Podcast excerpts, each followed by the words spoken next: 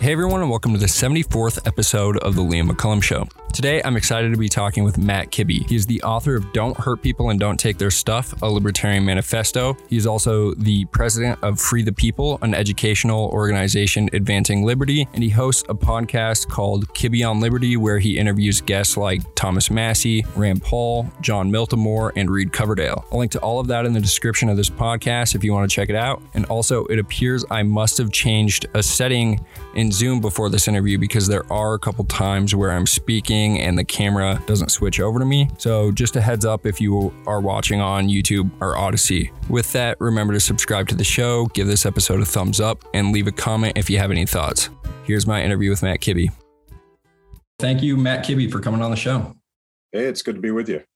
Yeah, I, I think I told you this when you came to Kalispell to the Montana Libertarian Convention, but uh, you're one of the first libertarians I ever discovered. I think. I think it was pretty incidental too. I, I subscribed to Mug, Mug Club, Steven Crowder's thing, and then it, that took me to Blaze TV, and I found your Deadly Isms show, which was incredibly influential for me. I think um, specifically the video on central planning was was really awesome, and there was this diagram of uh, authoritarianism at the top, and then I think it was libertarianism at the bottom.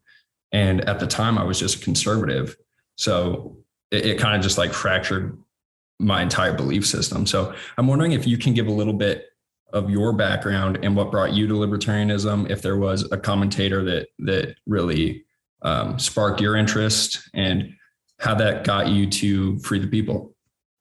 Yeah, so um, uh, people that know me have heard the story, but I discovered libertarianism when I was 13 years old, and I was reading the liner notes on a Rush album um, called 2112.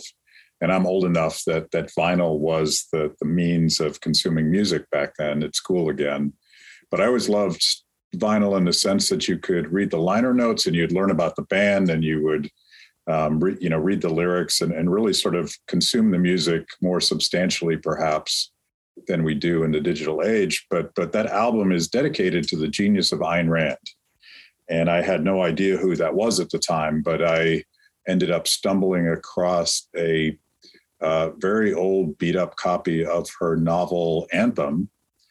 And I'm like, oh, that's that guy. I thought it was a guy. Like, oh, that's that guy that that my favorite band loves. And I I took Anthem home and I consumed it in in a single sitting and I immediately went off on this this sort of follow the breadcrumb sort of quest to try to figure out what these these cool ideas were. And if and if you read enough Ayn Rand, she will tell you to read the Austrian economists if you want to understand economics. And, and so I went off and tried to find Ludwig von Mises, which I did as well.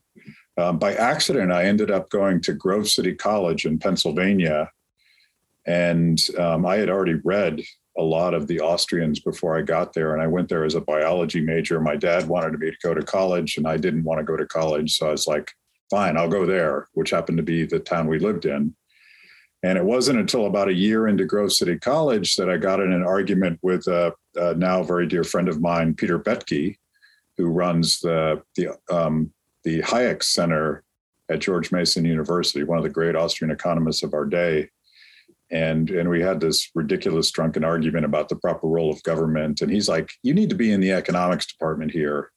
And what's funny about that story is you couldn't google that stuff back then. So it was it was purely accidental that i found um, a professor of economics named hans sennholz at, who was the chairman of at grove city college. And he's the same guy that taught ron paul economics um, perhaps just a few years before I went to Grove City in the, the mid 1980s. So it's kind of cool that that I went through this whole circular process, and and here we are today, where where a lot of these ideas are are suddenly showing some some importance and some vibrancy that didn't seem possible when I was young.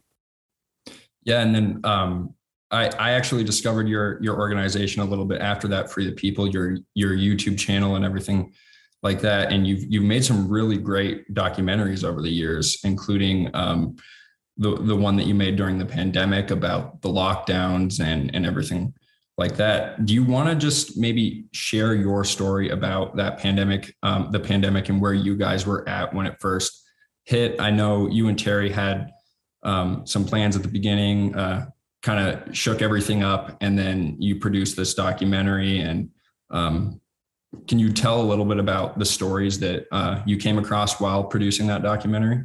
Yeah. So so Terry and I, um, particularly in the last three or four years, have started doing um, talks together, and it's a it, it was it was accidental at first, but it became a very cool process where we we tell stories, and that's you know the entire mantra of Free the People is that you know most people do not consume knowledge and information the way I would as an economist, and perhaps the way libertarians would, um, having read all of these these books that we've read. Um, and you know, there's a, you know, libertarians are sort of famously logical and perhaps a little bit spectrumy and awkward, but but normal people process the world through their emotions. And there's there's nothing wrong with that. That's just what it what it's like for for humans um, to do. So when we started Free the People, we wanted to translate um, the values of liberty into really compelling stories and specifically targeting uh, young people who might not ever read some of the books that I, when, that I read when I was a kid. I, I think any strategy that involves plopping a huge copy of Human Action on everybody's um, desk is is is bound to failure. So so we like to tell stories, and it's better if you can find a story that is is based on on an individual because so many of our theories are are a little bit hard to explain because it's all about potential. It's all about um, creating something that didn't exist before. It's all about sort of stepping up and rising above above your circumstances and what the what the government might do to you um, to succeed. And that that goes all the way back to to why I think Ayn Rand is a compelling novelist. So at the beginning of the at the beginning of the lockdown, Terry and I were were actually giving a series of of talks about Ayn Rand's philosophy in, in Batumi, Georgia, the, the country of Georgia, not the state of Georgia. And we weren't sure if we were going to go because there was already talk of lockdowns, but but I'm old school in the sense that when I commit to do something, I, I do everything I can to keep that commitment. So we went ahead and we flew to Georgia and we gave those talks and again it was it was more it wasn't really about objectivist philosophy it's about the really compelling stories that Ayn Rand tells and the heroes and heroines that she creates and and how that might translate to the practical business of, of living every day.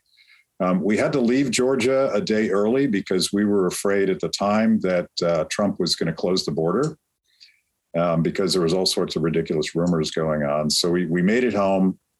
Um, and um, us being us, we had booked a, a short family vacation with, with a couple other couples in um, the, the British Virgin Islands. So we turned around and we got back on a plane and went to the British Virgin Islands.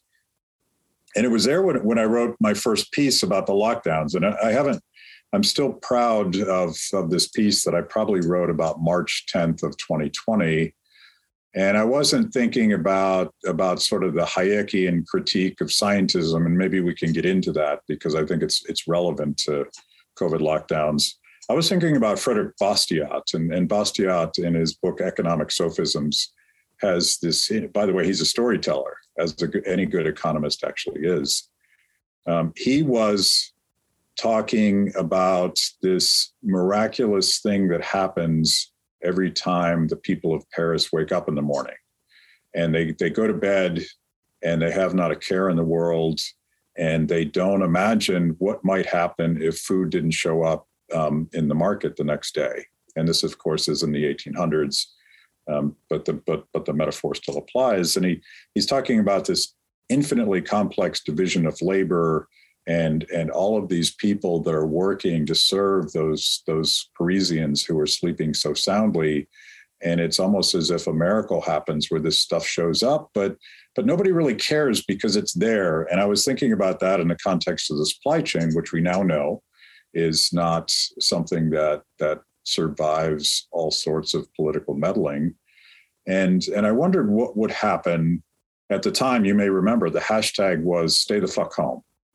And I, I was particularly riffing on that. I'm like, um, surely um, the politicians and the people that are scared and the epidemiologists who are telling people to stay home, they don't really mean it because if everybody stayed home, there would be no food in the morning. There would be no energy. There would be nothing that we just assume um, will be there when we want to live our lives. And what I didn't realize at the time, which I now very much realize now, was that the the politicians and the planners that wanted us to stay home were actually talking about creating two classes. You have the laptop class, um, the elites, particularly government classes, and people that sort of feed off of that. The people that never ever worried that they might lose their jobs during this pandemic, um, they wanted to stay home and have the rest of us bring food to their door. And you've seen this again and again and again, uh, most re- recently with uh, um, nurses and other health healthcare practitioners who probably got COVID, not staying home, are now being fired because they refused to take this vaccine.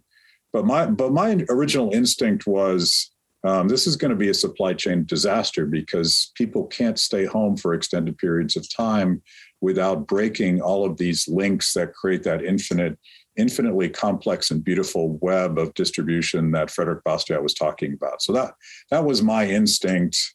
Um, we, you know, Terry and I never really locked down. Uh, we did for a couple of weeks. We were waiting to see what was going to happen.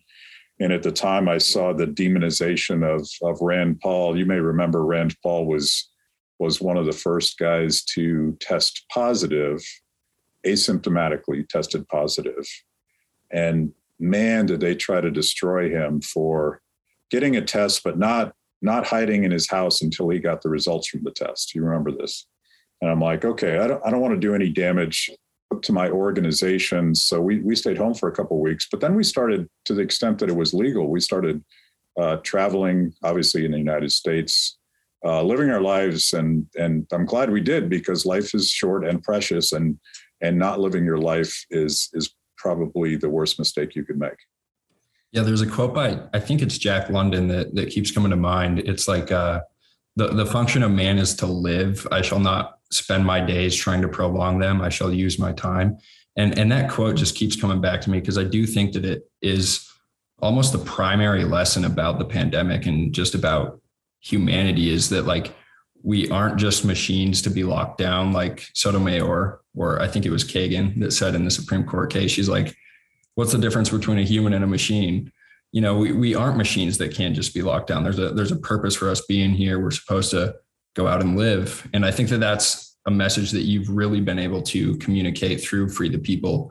Um, I, the the beer is freedom videos come to mind where where it's like we're just supposed to experience and we're we're supposed to have um, these experiences in life um, and and I think maybe we should get into the conversation about scientism. I, I had it later on my list, but uh, in in your series about the deadly isms i i don't know if i could have imagined that you know this authoritarianism mixed with scientism would would be a, a problem um, so yeah why don't we just talk a little bit about scientism and what hayek was talking about so I, I got to look up that quote i did not see um, either sotomayor or kagan um, compare us to machines but it's um, it's pretty telling because if you look at and this this applies directly to the to the notion of scientism. If you look at the way that central planners think about human beings, um, we are definitely just cogs in a wheel. We're pieces of a puzzle. Um, we're part of a collective. So the you know the the individual literally doesn't matter, and you can you can see that play out again and again and again when um, authoritarian dictators trying to implement some sort of collectivist philosophy um, they they they can't possibly care about individual human beings and, and that's why so many people die because again it's just it's all about it's all about the collective and you, and you can see um, Xi the the dictator in today's China very much think about that my cat just joined us so it's it'll get interesting here um, don't step on that buddy you want to say hi what's its name This is Rearden, by the way. all my all my cats are hardcore Randians, um, and uh, they. I, I, could get into my whole theory about pets as well, but do you consider yourself a Randian or an objectivist? Just on that on that point.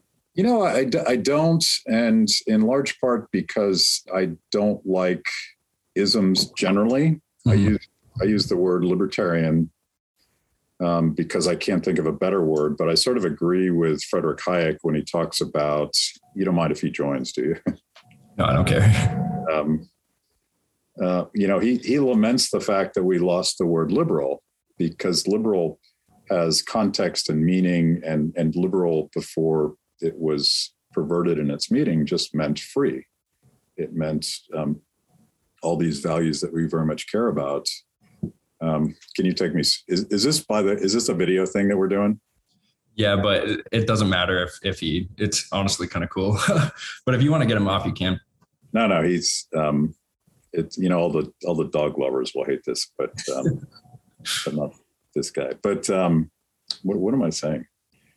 Oh, so um, this the idea that that we are machines is is actually relevant to the dehumanization of of the science of human action, and that was specifically what um, Frederick Hayek in in in one of his most important books called The Counter Revolution in Science, he was talking about the the this new deadlyism, which I haven't haven't done a show on yet, called scientism. And it, came out of, of the French Enlightenment in the 17, 1800s because so many advances had happened in the so-called natural sciences that that the philosophers of the time, the positivists, there's um, there's this guy that Hayek writes uh, pretty brutally about called Henry de Saint Simon, who was the founding father of socialism, but he also imagined that you could turn politics and economics and any of the so called humane sciences into a positive objective science. Um, and the, the problem with that is that humans are not robots. Humans make choices. Um, humans have dreams and aspirations and um, they can't easily be modeled the same way that particles in a um, um, physics experiment could be, or in the way that you would have inputs going into a calculus equation. And this this this is uh, completely relevant to the what the Austrian what's different about Austrian economics, because Ludwig von Mises wrote a book called Human Action, and Hayek was his his greatest um, student, perhaps. Um, some people might dispute that, but I, I think that's true. And the whole point of it was you can't model people's behavior based on on an equation. Um, but that's precisely what the socialists were trying to do, going all the way back to Henry de Saint Simon. And it was inputs and outputs, and just thinking that um, it was both doable and moral to manipulate people the way that you would manipulate a science experiment. Um, so that, like, I, I just, uh, more recently, I wrote the first academic paper I've written in probably 30 years about um, um, and scientism. Um, because the arrogance of, of the modelers of COVID, the arrogance of the lockdowners in COVID, um, I think they very much view us as as sort of farm animals to be manipulated and experimented with.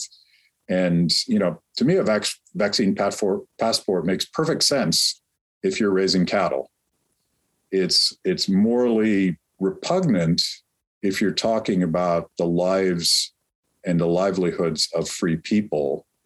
Um, but I don't, I honestly don't think, and I don't think this is hyperbole, I don't think Fauci really sees a fundamental distinction there. Yeah, I think you're you're probably right about that. And um, I I had your video. I think I mentioned it mentioned it earlier about like um, what dictators don't know. Um, that that video was very influential on me in in the concept that there's all of this the amount of detail that that a central planner thinks they know to be able to com- control an entire economy is just like it, it's crazy because um, they don't know the personal relationships between you know businessmen and and their employees. And there there were plenty of tweets after OSHA the the OSHA mandate was um, struck down by the Supreme Court where people were saying like if if the if the government doesn't have the authority to to do this they don't have the authority to do anything. But it, it really just goes back to the principle of like localism in my opinion. Who like who's closer to the problem? And i think that your video kind of explaining um, the calculation problem really highlights that problem. And and fauci in the pandemic has been the biggest i guess example that pe- that people can focus on because i don't think there's ever been really a time in history where this many people are focusing on an issue like this. Yeah, like um, and you know Hayek's uh, fundamental critique of central planning, and and he would call that socialism because the the original definition of socialism it's all confused today, but originally socialism meant replacing free choice and the market process and prices and ownership and um, exchange with a central one size fits all top down plan. They were just going to eliminate that stuff. And there's been um, two or three, I think, pretty important examples of, of actual Marxist socialists trying to implement such a plan. And the first was under war communism under, under Lenin. The second was um, the Great Leap Forward under Mao. And the third one was um, Pol Pot in and in what is that the, the, the late 1960s, I think. And those those three examples happen to be um, moments in history where they killed so many people. Pol Pot killed, um, I forget what the percentage is now, some massive percent of his population, like 30 or 40 percent of Cambodians died because the the idea was to to to take whatever it is that the market was doing and replace it with your vision for how society should be. And in Pol Pot's case, he also like um, learned his economics in Paris. He thought that that that Cambodia should go back to this idyllic um, uh, farming society, and he herded people out of the cities, and he killed a, lot of the elites, the intellectuals. He killed before they went out into fields to produce, but but without without any thinking about what would happen if he did so, he he insisted that people that lived in the city suddenly become farmers. And of course, they had no knowledge of how to do that, so people starved to death um, in mass. And what's what's interesting about that experiment is that that Pol Pot was very much influenced by by Mao, and Mao's Great Leap Forward was was almost the opposite social experiment. Mao was embarrassed that that that China at the time was primarily an agricultural economy, and he wanted it to be an industrial economy that, that could compete with the United States. So he passed a rule that said farmers shall produce steel. And that had a similar effect in that it didn't produce any steel at all, but it pulled all of the farmers out of their fields and created a massive famine unlike anything we have ever seen before. So these these are sort of now obviously stupid ideas, but that that arrogance that you would know how to replace all of that that local decentralized knowledge that exists in every one of us in in a way that's that's hard to capture unless you let the the market process happen.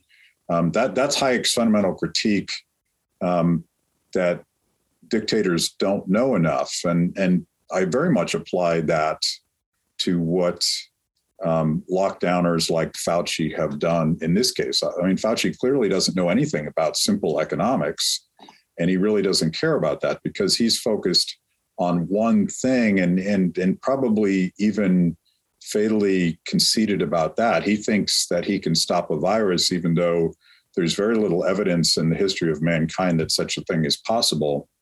Um, but he now thinks he has the knowledge to do that. Yeah, it's like they're they're controlling for one variable too. Like throughout this entire pandemic, they've been talking about you know case numbers, and and when you control for that one variable and and you try to you know predict human behavior behavior and and map it out, and the only thing you carry care about is how many people have this virus, then you start to see cancer deaths go up. You start to see mental health crises throughout the entire country. And I think that's exactly what we're seeing right now is that you know people were only caring about one variable and forgetting about all of the other things that matter in life. Yeah, that goes back to Frederick Bastiat. Has this famous um, essay called "The Seen and the Unseen," and and speaking specifically of of political mandates, they they see a problem, uh, they pass a rule that they claim is is going to solve that problem, but they don't see all of the unintended consequences that naturally come from that, and and that's that's been that's been it. It goes back um, in a smaller way to the knowledge problem. They they don't know enough to do the things that they say they they wanted to do and you compound that with the other problem, which is whenever you centralize power in a way that would be required to reorganize things from the top down, um, you you create monsters, and anyone with that much power uh, naturally will abuse it. And I think we're now seeing. Um, you know, I'm, I'm not a conspiracy theorist that believes that from day one they did this to us so that they could uh, subjugate us and control us and turn us into farm animals. I think I think um, political arrogance turned into political stu- stupidity, turned into expediency, and now the the power hungry um, monsters are starting to emerge and saying, you know what? Let's create a let's create a social credit system just like in China because we really need to control people and and I don't know if you saw it, but I believe it was yesterday the Salt Lake City Tribune editorial board actually wrote an editorial saying that the state of Utah should use their National Guard to police and and lock down anybody who has chosen not to be vaccinated. Wow. It's just like it's like drip, drip, drip. And suddenly you're seeing these these full-on fascist proposals, and nobody nobody's like freaking out. Like, how on earth does any editorial board of any paper in the United States suggest such a thing without immediately getting denounced by by anybody with a with a shred of decency. It's just it's weird, but we're now like two years into this thing, and people aren't acting acting rationally anymore. They're afraid. They're they're and and they're they're very hateful of anybody else who they they think is now the enemy. Right. Something I was surprised to see was kind of the narrative that came out where um, people were willing to to give up liberties just because they wanted to be free and they wanted to go out in public again. So it, it's kind of like this narrative has has evolved into well, why don't we just get everyone vaccinated or shut down the unvaccinated so that we can live our lives? So it's become like not only did they give an incentive for them to get vaccinated and then so that so that they could go outside, but now they're they're convincing people that we should be able to use force so that they can live their lives. And and I think it's they're they're separating people into camps through that way. Um, in in a, in a sense they're they're the people who are already vaccinated you know they're giving them more reasons to want to use force against the unvaccinated um, and and on your point about like the calculation problem earlier a lot of people look to like the the toilet paper crisis at the beginning of the lockdowns where there were shortages everywhere. And and part of this problem was that you know they they put price controls they they don't allow price gouging. Um, so there really is no way for these these people to have like price signals to see how much demand there is for toilet paper. And i don't know if you saw this but um, there was an article that was suggesting that we need to put um, price controls on businesses who consider raising prices because of inflation.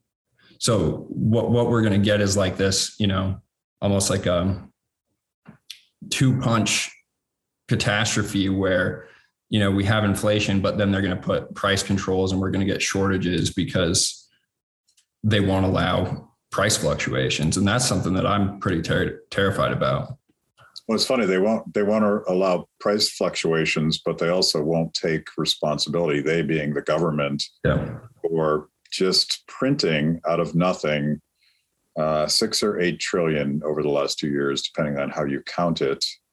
And and you know the the problem with spending money you don't have is that there's only so much you can tax before people avoid those taxes or or reject you at the polls. Um, and what you can't tax, you borrow.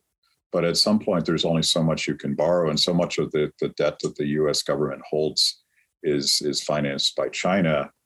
Um, but the easiest way and the most pernicious way is to simply print money and create credit, which is what the Federal Reserve has done.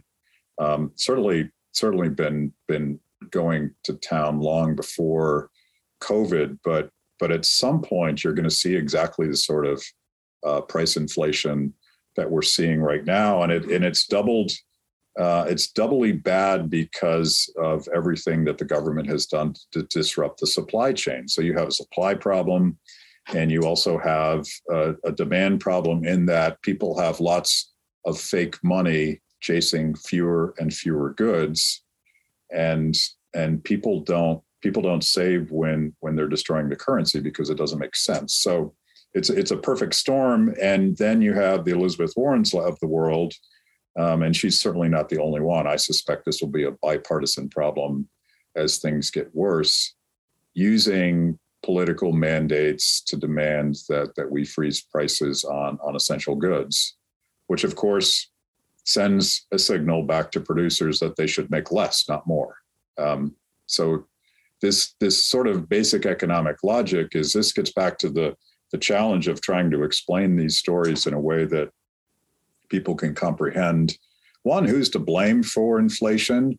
And two what you would actually need to do to get out of the mess. And it seems counterintuitive but the only way to get out of the mess is to stop doing all this stupid stuff that that the government's doing. And that's that's hard for a politician to say. They have to say two things right? I screwed up. I voted for all this new spending um, it's creating all of these incredible disruptions. That's that's actually a wealth transfer from working people to to the elites. And not only did I screw up, but now I have to tell you that I can't really fix the problem. I need to just get out of the way so that you can fix the problem. Um, I don't know very many politicians that will be that honest with people, so they just keep doing the same thing over and over again.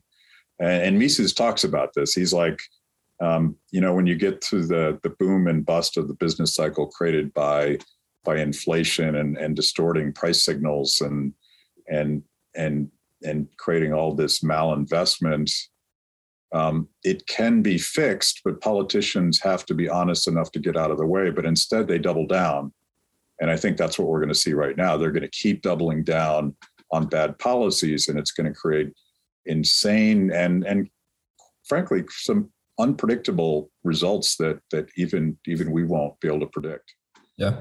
I think Jerome Powell has already kind of admitted that they got it wrong, but they're not he's not going to admit the second part. He's he is going to double down and he's up for renomination anyway. So I think that it's I think you're right about that. And I don't know if that implies that they're going to just continue to print or if they really are going to raise interest rates. But I, I don't see things going well. Like Ron Paul always said, like when he would um, question the chair of the Federal Reserve, he would say, no, you just need to admit that you can't do your job. Like it's your job is impossible. You can't control the economy. Yeah. Yeah. And there was, um, I mean, a, a lot of uh, Fed watchers advocate more simple rules that don't involve really bizarre things like, I believe part of the Fed mandate today is full employment, um, as if any as if monetary policy could create full employment, um, their their mandate, to the extent that they exist, should be simple to not corrupt the, the value of money, um, which would, you know, Ron Paul wants to end the Fed, but there's this cool old video um, of Frederick Hayek, uh, pretty late in his life, where he's talking about the denationalization of money, and he's he's predicting uh, cryptocurrency. He has no idea that such a thing is coming, but he's like, it's going to be impossible to dismantle the government banking system Um, so we're going to have to figure out a workaround. And and to me, um, as as much as I would love to end the Fed, and I, I love to chant it as much as anybody else, I I think it's impossible to imagine that the regime um, and this this massive uh, uh, ecosystem of interests that sort of feed off of, of of manipulating the money supply would ever allow that to happen. Which is why they're so freaked out about Bitcoin. Like when Hillary Clinton says that Bitcoin is evil, you know that it's it's you should like put all of your eggs in that basket, not financially, but just in terms of of social transformation. I, I think I, I think blockchain based decentralization is is one of the things that makes me hopeful. And what's what's interesting is that Hayek predicted it, even though he couldn't have imagined how exactly it was going to happen. Yeah, that's really cool. And uh, about Hillary Clinton, it's crazy that they're they're thinking about running her again. Um, it's, I mean, I, I heard somewhere, I forget who said it, but it was like, we should just elect her because if the empire is going to fall, like it should be her face on, you know, that, that kind of like makes like everyone thinks of Hillary Clinton when they think of the empire falling. Well, you know, it's like it, it, um, it's so it's it's it would be the same choice that they made with Joe Biden, and it's it's it's the and we could get into politics here for a second. The the difference between what actual uh, Democratic voters and independent voters wanted. Um, if if they had had their way, they they would have gotten Bernie Sanders, um, who I certainly don't agree with on economics, but in terms of uh, his political posture within the Democratic Party, he was an outsider.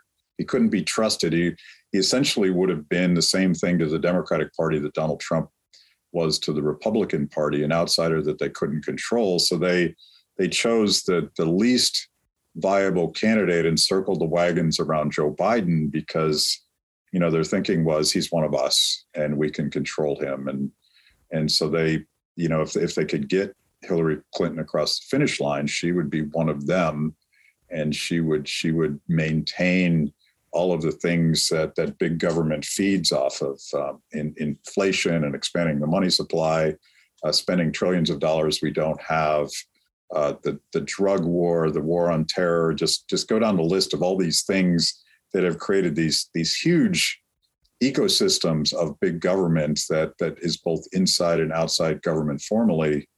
Um, and Bernie was challenging a lot of that, right?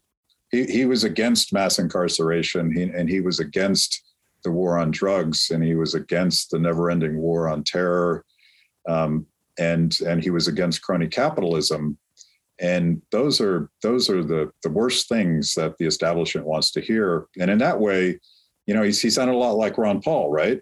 At a superficial level ron paul and bernie sanders could have given the same speech and they were both treated the same way by the, the party elites with, within that machine and and probably exactly for the same reason. So the you know the question is um, what's what's going to happen with the with the two party cartel?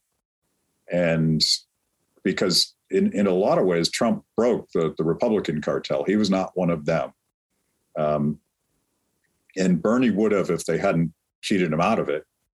Um, so you have all of this all of this breakup of the two party cartel and I, I think it's it's hopeful and interesting but it's it's like it's it would be the last piece of of of the top down structure to fall because it's already happened in media. Um, I forget how much bigger Joe Rogan is from CNN, but it's comically astronomical, and and that's awesome, and and that that's one of the things that gives me hope. Yeah, and the RNC just announced that they they might start requiring all of their candidates to not participate in the debates. So, I mean, if there's an alternative that pops up, which I think would be amazing, like if if there was a long form podcast that invited all of these candidates on and actually, you know, required them to spell out their ideas and and sit down for like two hours. I think that that would be so much more valuable than having them stand up and like, you know, talk about sound bites and because a lot of these guys they just they they get prepared behind the scenes and they think of these things ahead of time and it's nothing of value. But if if he actually had to sit them down and and pressure them and and make them like come up with a coherent argument for their policies, I think that we would weed out a lot of these people. Yeah, yeah, and it, um, yeah, the, the, the current structure of the debates, beyond the fact that they don't, they, they don't allow anyone other than Republicans or Democrats to participate. Um, you know, even you know, Tulsi Gabbard is another great story of of someone who used to be like she was like vice chairman of the DCCC, I believe, at some point, and and then she started taking on um, the the war culture within her own party, and they just they just rigged it so that she couldn't participate in in her own debates. Um, so that those those debates are, are meaningless and and not interesting. I I would imagine the and this has always been a challenge for for outsider candidates. Um, you had to get on the presidential stage in order to get people's attention. That's becoming less and less true, and Trump sort of proved that point.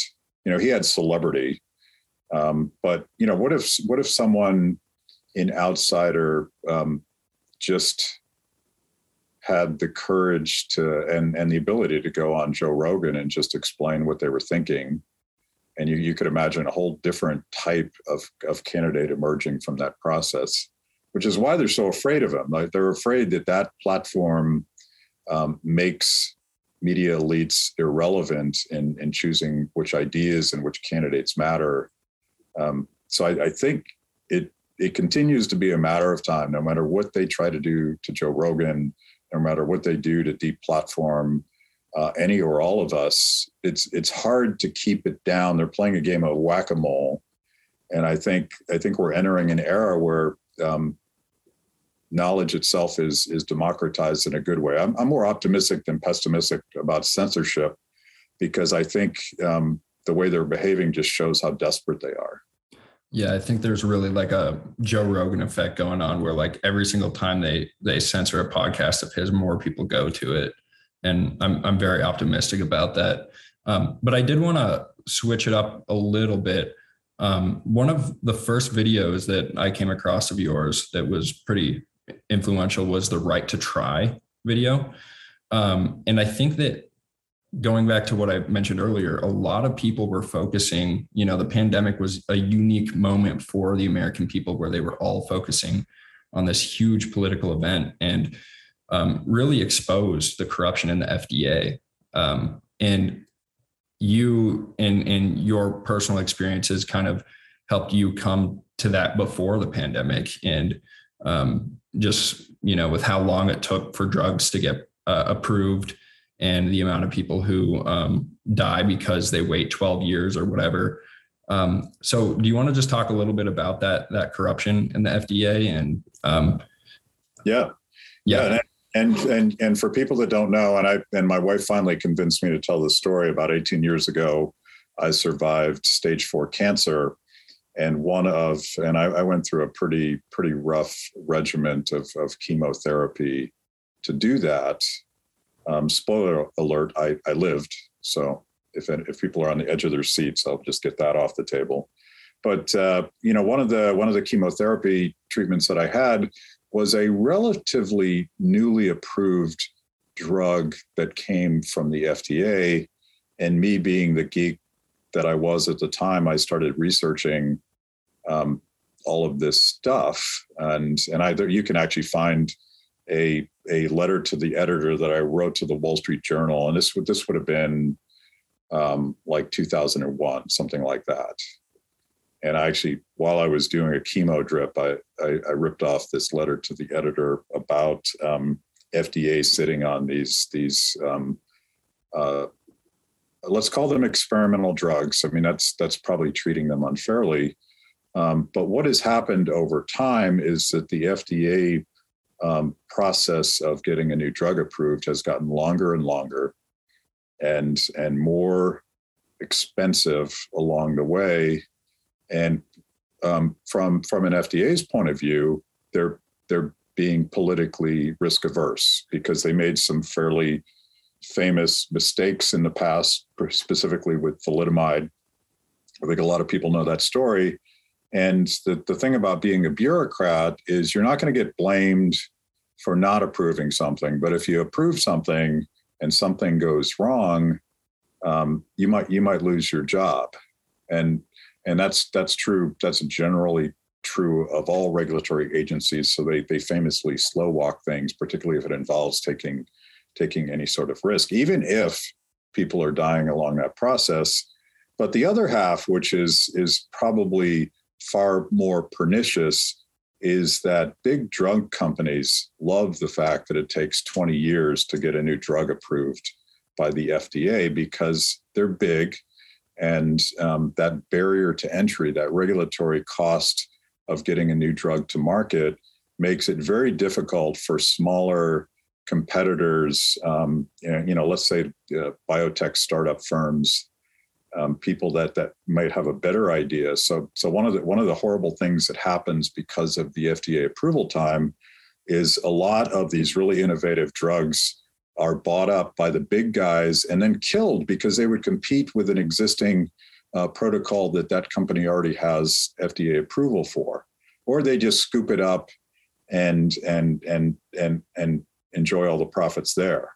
So um, what what right to try is, and and Donald Trump did did some things on this, probably not nearly enough, but what right to try basically says is if if you are a patient with with a likely death sentence so let's say you're a cancer patient let's say let's let's let's personalize and let's say that it was me with stage four cancer and the drug that one of the drugs that saved my life wasn't available i would have had the right to try that drug um, because um, the cost benefit for me would be quite different like it's not approved yet but I, I think i think it's worth taking that risk um, there was a hilarious or tragic debate on the Senate floor when when Trump's right to try legislation was going through, because uh, Democrats who voted against it, I believe 100% of the Democrats in the Senate voted against it on a very partisan basis. They would actually stand in the well saying, uh, "We can't let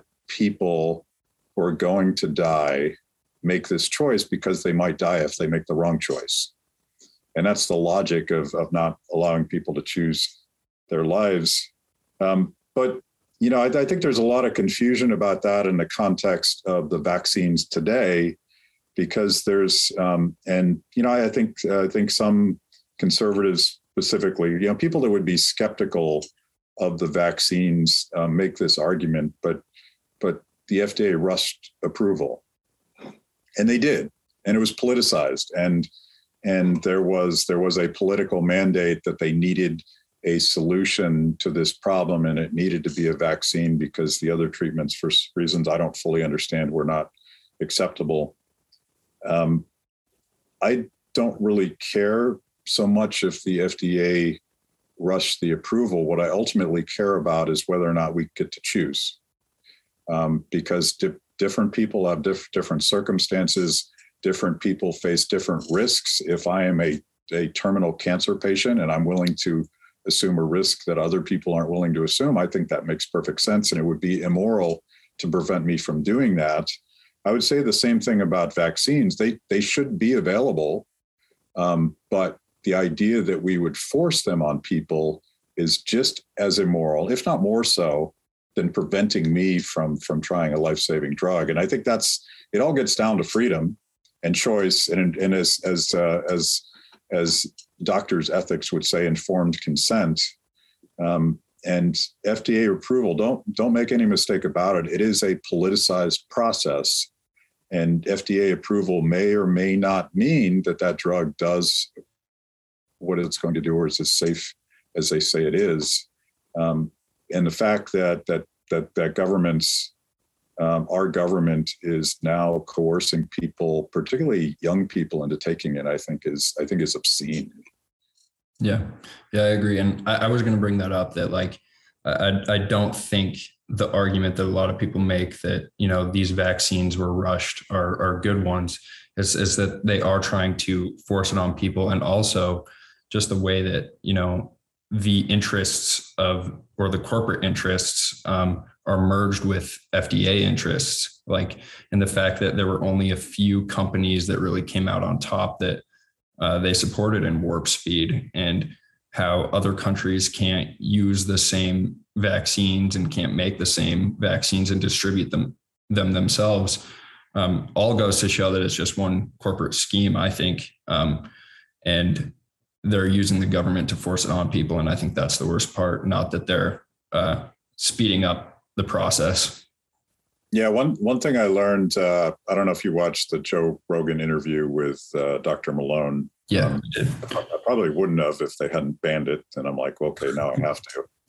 Um, but one of the things that I learned from that interview, which I knew but I didn't realize to the extent which the distinction between government financed uh, research and pharmaceutical development inter- are intertwined is it, it's probably almost indistinguishable at some point um, where uh, government ownership involvement initiation started and where um, so-called private pharmaceutical company benefit ends. So I, I think it's um, you know the technical word for that is fascism right? Government control of the means of production but uh, maybe it's even more than that. It, it, looks like the government may own some of the, the means of, of vaccine production. Um, so this this is there, there's no like free market argument for or against this kind of stuff, and and people that um, you know some libertarians make this argument. A lot of libertarians now make this argument about about tech censorship um, or in defense of big pharmaceutical companies. That, well, it's a private company; it can do whatever it wants. Um, it's not really. Um, these these things are incredibly screwed up now, and I, I would be more and more skeptical of uh, the same pharmaceutical companies that that saved my life 18 years ago when it comes to the vaccine, because there is something really fishy about the fact that um, these vaccines that that are available to us in the United States continue to be um, only approved for emergency use by the FDA. And part of emergency use, um, in order to get that designation, there cannot be alternative um, treatments available. And so you have you have the government push, push, push on vaccines, and they're pushing on boosters. Um, at the same time, uh, demonizing um, alternatives um, I won't even name them, so we don't we don't get you banned. But, but you know, one I think one thing that we can talk about is monoclonal antibodies. Um, there's everyone seems to agree, unlike those other things, that monoclonal antibodies are a very very substantial uh, life-saving treatment, particularly if if you receive them early on in in your your bout with COVID. And something really weird happened. I, I, can't quite pinpoint when it happened. I remember when it became a public thing, um, when when Ron DeSantis in Florida was being very successful with monoclonal antibodies. Uh, the Biden administration basically took that away from it, and with the emergence of Omicron, um, the Biden administration, which now effectively has nationalized the supply and the distribution of monoclonal antibodies, they took two of the three available um, monoclonal antibody treatments off. I shouldn't say the market because it's not a market; it's it's pure command and control politics. Um, only to discover that Omicron was the, the argument was those two don't work on Omicron, as if they could possibly know uh, two weeks into the Omicron variant um, but more importantly, they would then discover that Omicron wasn't nearly as dominant as they thought it was, and that Delta was still out there. So the fact that the Biden administration um, basically took away this treatment means that they have blood on their hands, right?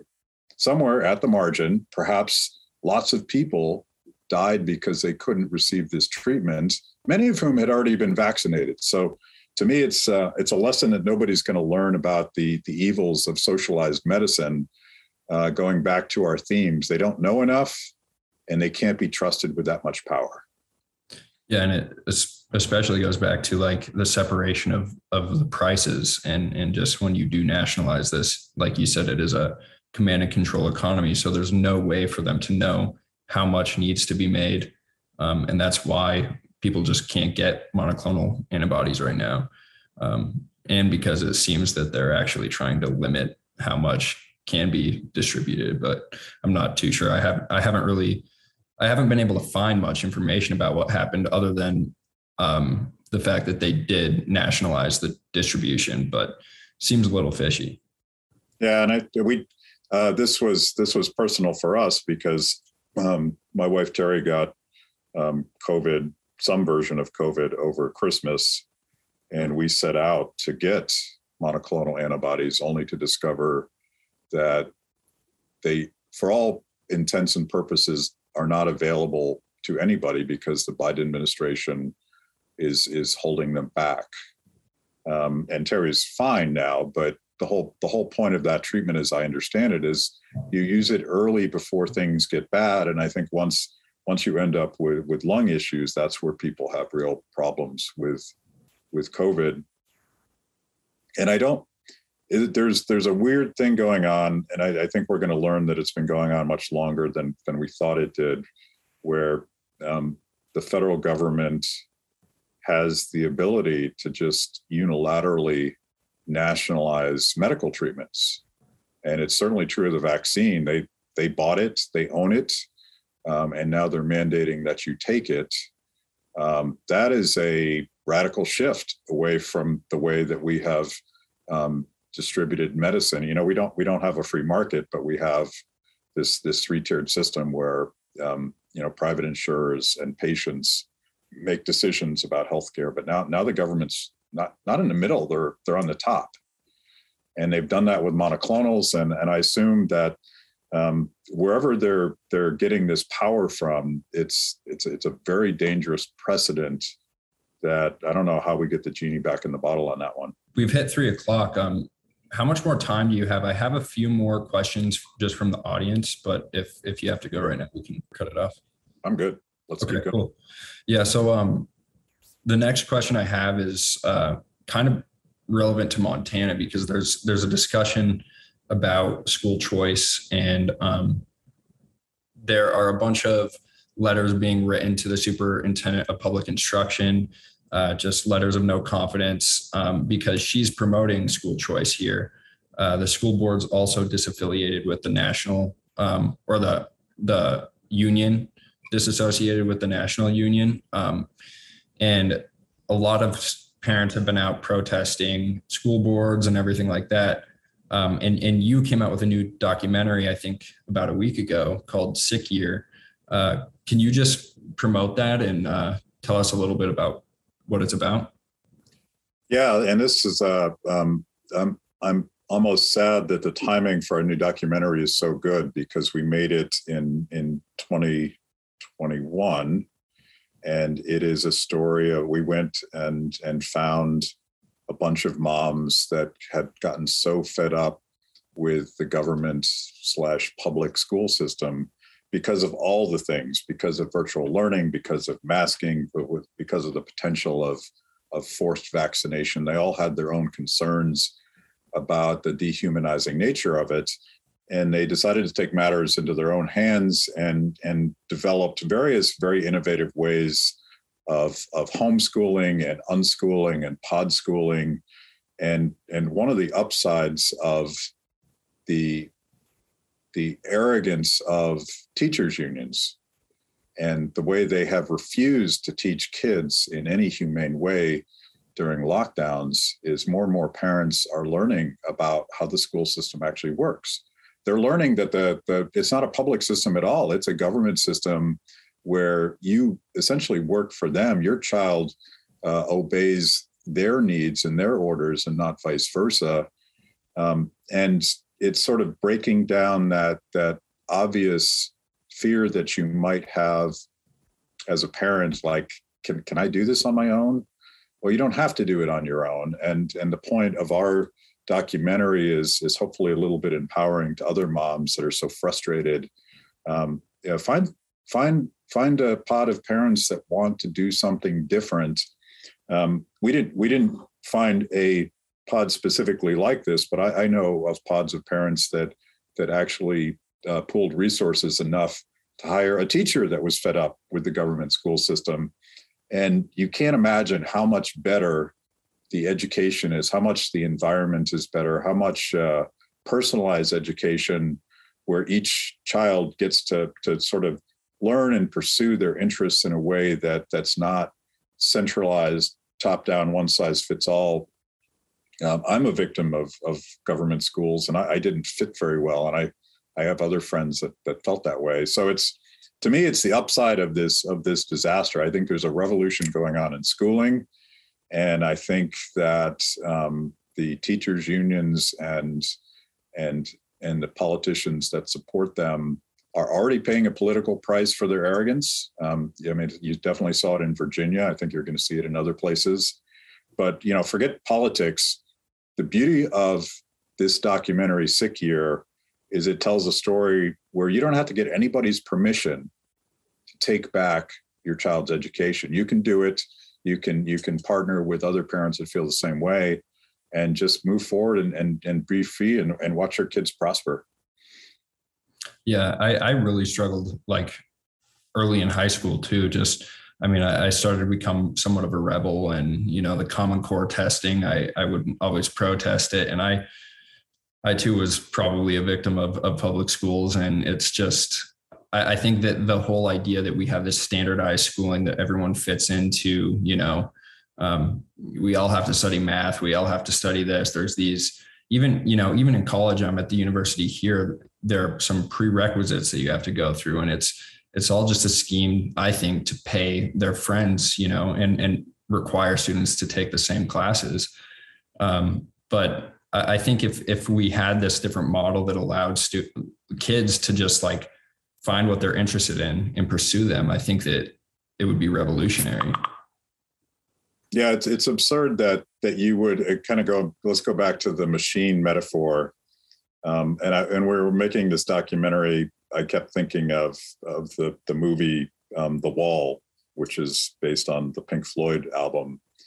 And there's this really dystopian, um, you know, you know the song "We Don't Need No Education," whatever that song's called, and it's just it's it's kids in school, um, you know, marching sort of um, Nazi like um, right into a meat grinder. And I think I think the metaphor here is like you know we're we're treating our kids like farm animals instead of instead of all that beautiful potential that's there. And and I understand that. Um, I and it, this, by the way, is a is a fundamentally libertarian problem. It's hard to explain to people that are used to you know you went to public school and your parents went to public school and you're going to send your your kids to the same system. Um, the challenge is trying to explain to people what the potential is that would come from free choice. And and the the, the thing we did in this documentary was was was and and none of it scripted at all. We just asked them to tell their stories, and it's amazing um, how much more they know about education policy than than the rest of us do because they lived it and they had to do something about it and and that to me is very powerful and hopefully empowering to other parents that that absolutely need to do something different. So i have a couple more questions left. It's um, someone asked how you measure success in the liberty movement and kind of what you think about the future of the liberty movement and where it's going. So um, it, it's a very good question it's very difficult to measure social movements as anybody knows. Um, and if you're if you're spending too much time uh, measuring things in a very quantifiable way, you're probably fooling yourself into um, creating metrics that, that may not be as meaningful as you hope they are. Um, the um, the entire strategy of Free the People was to get upstream of politics and to get into the popular culture and and and create that that conversation and that that that common narrative that explained why it was that that liberty um, was a better way to live your life than subservient. Um, there's a there's a market disconnect there, right? Like, and, and we haven't really talked about about media censorship and the the, the social media industrial complex and um, the uh, what was it? Uh, DirecTV just uh, deplatformed OAN. Do you know what OAN is? I've I know what it is, but I've never watched it. But it's it's kind of a a Fox News want to be channel, and they're they're just they're just pushing everything that's not the same out of culture to the extent that they can. But that that creates the potential for a counter revolution. and and we want to be part of that. Um, I I I think to the extent that that people can, they should really focus on the cultural narrative and not just um, politics. But practically speaking, we measure our stuff. Um, mean, you, the nice thing about about social media is you can you can measure everything, and and one of the proud things I would say about our documentaries and and my show, Kibbe on Liberty, and other stuff that we produce, is our our we, we get lots of views, but our watch time is substantial. I think I think on YouTube it's close to 10 minutes, which is is it very much at the higher end of of that kind of stuff. So you you have an ability to the extent that you're not being censored to to measure whether or not your stories are compelling. You can look at the audience that you're reaching. We don't we don't spend a lot on social media because we like um, the nice thing about organic views is that they actually give you a sense for whether or not your stuff is working. But but ultimately, I think we should all be working towards a, a sort of a, a, a, freer marketplace for ideas where where we can we can tell compelling stories that aren't that aren't like so on the nose that they only appeal to the libertarian faithful. Um, but I um, I'll quote Mao here in a sympathetic way. Um, uh, something to the effect of "Let a thousand flowers bloom, bloom." And I know libertarians argue about this, right? Like should we do the Free State Project? Should we do the LP? Should we do the kind of cultural outreach that Free the People's doing? Should we do politics? Should we what what should we do? And and I suggest you do the thing that you're good at, um, and try to figure out um, if we can create a cooperative division of labor. Like I don't think these things are competing with each other, and I wish libertarians wouldn't spend so much time fighting with each other um, because we we could use each other's help. But you know, do what you're good at. But we really need storytellers and artists and and actors and and and creative types that can get into the culture. And and one of the reasons I think that the Liberty movement is growing is when I when I talk to to, to organizations, particularly young people, um, the diversity of talent there is very much so different than when I was their age because when I was their age, we had all read Human Action, and that was our one talent. And arguably, maybe that's not even a talent. Um, it's not like that anymore, and that that tells me that that we're first and growing, and, and that's a cool thing. Yeah, another question that someone asked was, um, since you kind of were targeting more like uh, younger audiences, what strategies and I guess what has worked? What have you found appealed to them the most? Beer. It's all about beer. I'm, I'm only half joking. Like I think, and and I I started to go down the uh, the narrative about pets, but but I think that the the way that culture works is you want to not just tell personal stories and and and find people that other people can relate to, but talk about things that that people actually care about. Um, supply chain's pretty difficult, but if there's no beer on the shelves, and you're wondering why, um, that that might be a really um, interesting gateway drug to teach people about basic economics and and that's actually that's actually why we started doing all the videos about beer. Um, I think it was 2016 um, when Venezuela really started to fall apart. There was an article about how the the one sort of nationalized brewery in Venezuela couldn't get the ingredients to make beer, and Venezuela was the highest uh, beer consuming country in all of Latin America. And they're going through socialist hell, and they couldn't even get a get a cold beer anymore. And that and that to me was tragic and funny, and and an interesting way to explain to people all of the economic mistakes that led to the, the reality that that the producer of beer couldn't get the ingredients to put beer on the shelves. Um, the other one, and you know, Venezuela has all sorts of tragic stories, but I love to talk a lot about.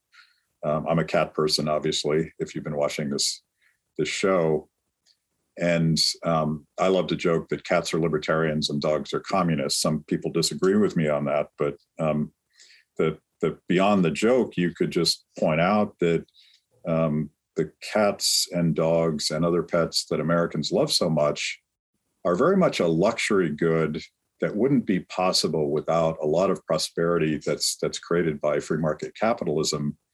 Um, and poor countries don't have pets, they eat pets. And there was another tragic story about Venezuela um, that had been in the last generation one of the most prosperous countries in Latin America. Um, so, so, and there's data on this. Pet ownership had spiked. Every family had a dog, and it got so bad at the, at the height of, of, of their their starvation that, that they were they were forced to eat the family pet. And I think a lot of Americans can't even conceive of what that world would be like. Um, but it personalizes it in a way that that um, we're like, oh, now I get it um, because everybody I know loves their pet. Uh, it's part of their family, and and we should appreciate where that that sort of uh, um, love and happiness comes from, right?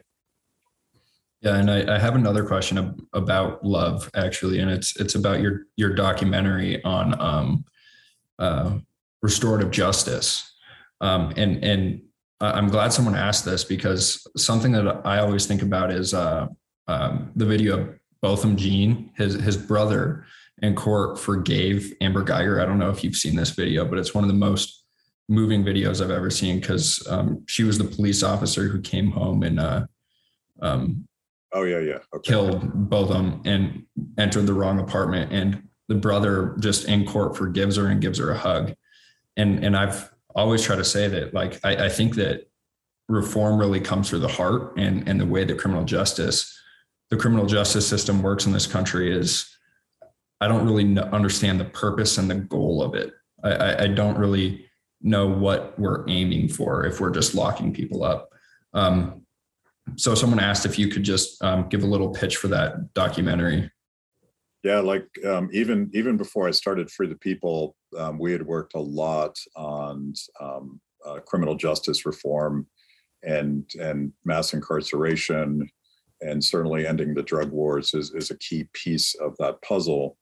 Um, because we do have an insane over incarceration problem in the United States. And the, the problem with getting into the justice system is, is very difficult to get out again. And we have these super high recidivism rates where you go in, um, you know, maybe it's for a drug crime, um, maybe you did something stupid and you're young, but once you're in the system, it's it's difficult to get a job when you get out of the system. So you end up committing more crimes and and being in the prison system. You're it's basically a training ground for for hardened criminals. Um, so we've tried from from the top down to fix a lot of these problems, and unfortunately, like everything else we've been talking about tonight, there's there's an ecosystem of interest, public and private, that like mass incarceration, and it's not just the private prisons; it's the it's the police unions and and politicians that have to be tough on crime. We know how we got here. Um, so there's this concept called restorative justice that is is radical in the sense that it allows for uh, the victim of a crime in cooperation with law enforcement and the person that committed the crime to opt out of the traditional justice system and and go into a, a restorative process which which might look a lot like arbitration. Um, they would never use that word but it's it's where the, the community and the victim engage the person that that did the harm and and they try to work through um, the uh, taking responsibility for their actions and then and if they're willing to do that ways that, that they might try to make the victim whole. And it, it's not really about money because um, most of these uh, people that have committed these harms don't don't have the money in the first place. And and uh, the documentary we did how to love your enemy is about a community in Longmont, Colorado that has implemented this program. And I think I think they're about 20 years into it right now. And um, there's two interesting things about it. It works insanely well. It's transformational. Um, I think the recidivism rate is, is for for for young uh, offenders that go through this process is is approaching zero, which is the opposite of the justice system um, which is approaching what I don't know what it is 70, 80%, something insane like that. But the other thing is, they didn't have to get permission from the president. They didn't have to wait for Congress to pass legislation. They didn't have to get permission from the governor or the state legislature. This was a bottom up community based decision that they made um, with law enforcement to fix their own system. And I, I love that that bottom up approach to things. And it, it it might be a way for all of us in our communities to push against mass incarceration without hoping that the right guy gets elected because that as we know can be a very frustrating process. So so yeah check that one out. We're very proud of that. It's won a ton of awards. It's actually become and if anybody wants to do this talk to me. It's become kind of an activist toolkit where where people organize viewings um, and they invite law enforcement other interested parties um, uh, we even had uh, BLM, Black Lives Matter, come to one event in Colorado. It was it's kind of interesting seeing all these uh, police cars drive into a, a, a movie theater where we were showing it, and and not be anxious that the that the cops were showing up. But uh, it's it's a cool thing and and and really sort of inspirational, and another another great example of what people can do if they're willing to take the the liberty and the responsibility to do it for themselves. Yeah, and I'll I'll reach out to you about that because I'm uh I'm organizing a student group on campus here, and I think it would be great to do something like that, show the film for students here. Um, but the last question I have is uh, through your podcast, Kibbe on Liberty, um, have there been any guests that you were just really excited to land? Hmm. Um, a lot of them actually, and uh, I did I did a cool one with uh, Penn Jillette and Glenn Beck together. Um, the great thing about having Penn on your podcast is you don't have to say that much. You just have to say hi, and it, he, he goes.